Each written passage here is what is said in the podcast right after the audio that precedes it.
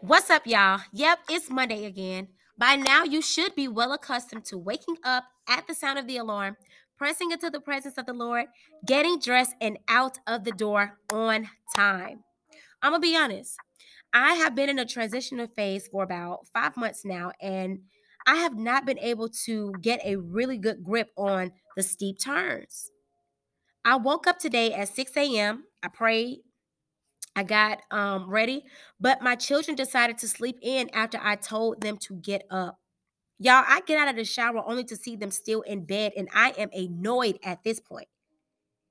And I, I didn't yell, although I didn't yell. However, I did let them know this is exactly why I don't cook breakfast in the morning anymore because y'all don't like to get up. Their excuse is, oh, mom, it's cold. And I'm like, guys, y'all sweat y'all sleep. There is no way I'm gonna turn on a heater. You have you have a comforter for that. And it seems like the more I talk, all they hear is blah, blah, blah, blah, blah. if I'm not saying, um, I love you, or if I'm not saying I have a gift for you, or if I'm not saying I'm proud of you, or come eat, or uh, what do you want for dinner, or um, y'all have a free day today, or you know, you can go play with your friends or whatever it is they want to hear. They don't hear anything else I say, y'all, and it's so frustrating. I say all of this to ask you, what is holding you back? Once we have gotten ourselves in order, what hinders us from moving forward?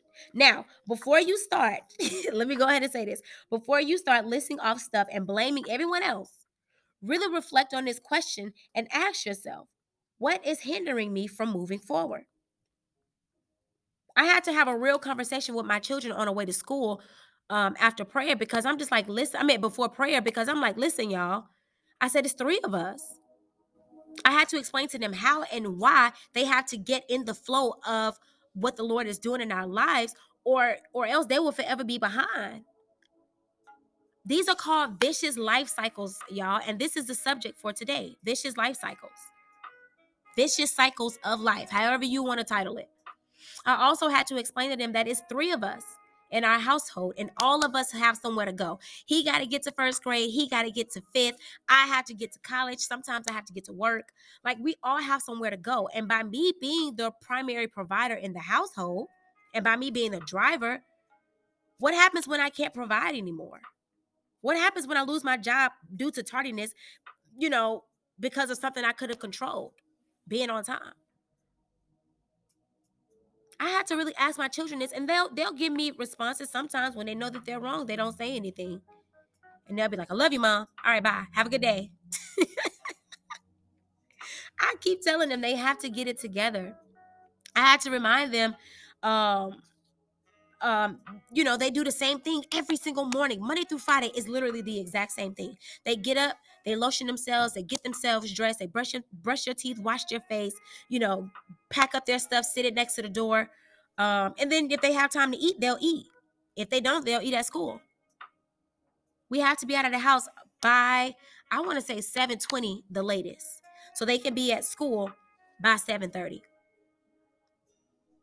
And I make it easy for us. When I look for a home, I look for a great school in a location. I look, I make sure that the grocery stores are in the vicinity. I make sure it's on a bus route, you know, just in case anything happened. Like I, I make sure, you know, things are in order um, for us to succeed the entire year. Then procrastinating uh, really annoys me because I used to be like that. And sometimes I still do get like that. When I'm tired, I don't want to do anything.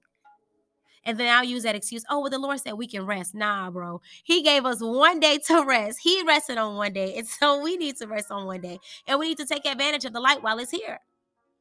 So, man, I'm like, listen, y'all, do, do we need to do this on the weekends too? Do we need to practice on the weekends?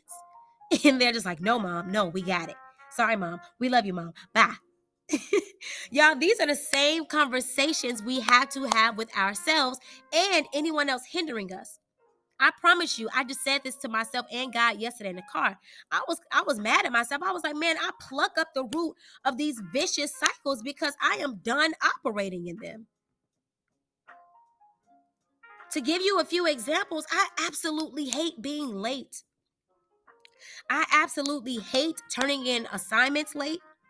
I absolutely hate using my children as excuses as to why I couldn't do something or why I couldn't get somewhere on time.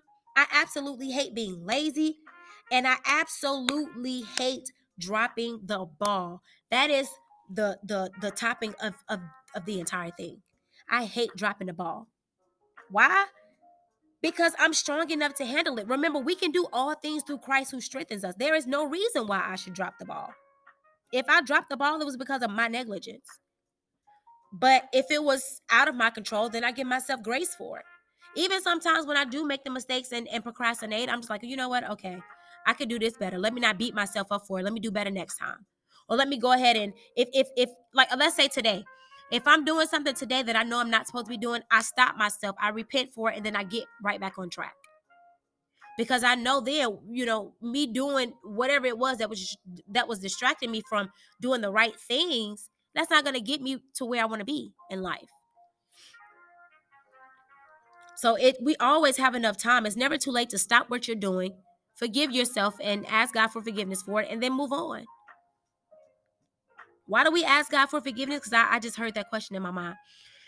We ask God for forgiveness for operating out of the spirit of evil. Anything contrary to light or to God is darkness, is the Antichrist. It says it in the Bible.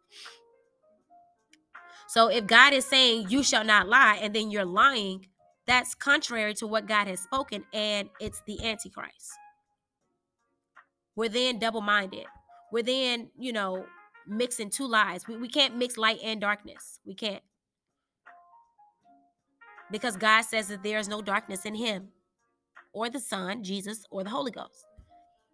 Anything associated with God, there is no darkness. God cannot be mixed into darkness. That's why we have to repent for it. So he's like, Lord, you know, I apologize for doing stupid stuff.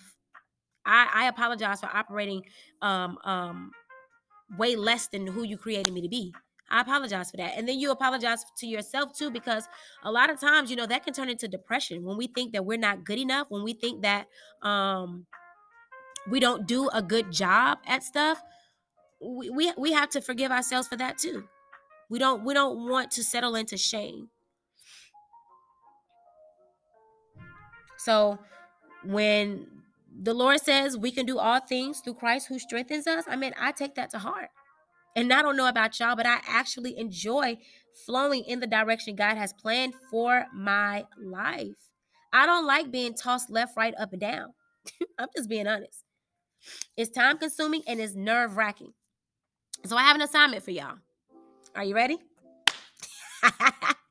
I bet y'all be like, oh my God, her needs assignments. Who does she think she is? But no, seriously, this helps me out. Me writing and journaling it helps me out. And when I actually break down why things happen, when does it happen, what makes it happen, or whatever the case is, it helps me remember the Holy Spirit bring it to my remembrance what I wrote, and He'll bring everything into a clear perspective. And then it makes me say, you know what?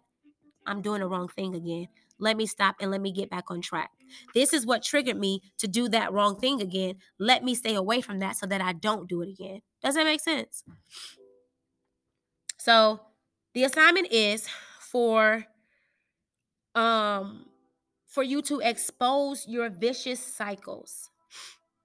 You have been repeating over and over again by number one. I hope y'all have your pen and journal.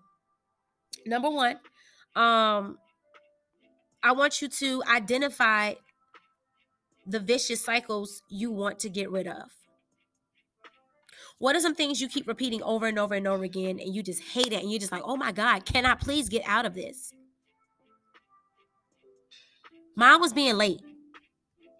I had to put a man, I had to put I put my foot down this morning. I said, oh no, we didn't we are not gonna do another week of this. We are not. Because that's just not who we are. We can't expect anybody to take us serious if we don't take ourselves serious. Showing on showing up on time is amazing. People check for that. They actually check to see if you show up early. It shows them that you're serious and it shows yourself that you're serious about what you're doing. Are you being purposeful or are you just playing? What are you doing? Are you being purposeful or are you just busy? Are you just doing busy work? What are you doing? Number two is identify, I want you to identify what triggers this cycle. What triggered it? Me being late. Honestly, if if I would have gotten my children up at six o'clock, like I like I said I was gonna do, I get up at five thirty. I worship and pray. I start getting myself together. By the time six o'clock hit, I wake my children up because I know sometimes they don't always follow the plan.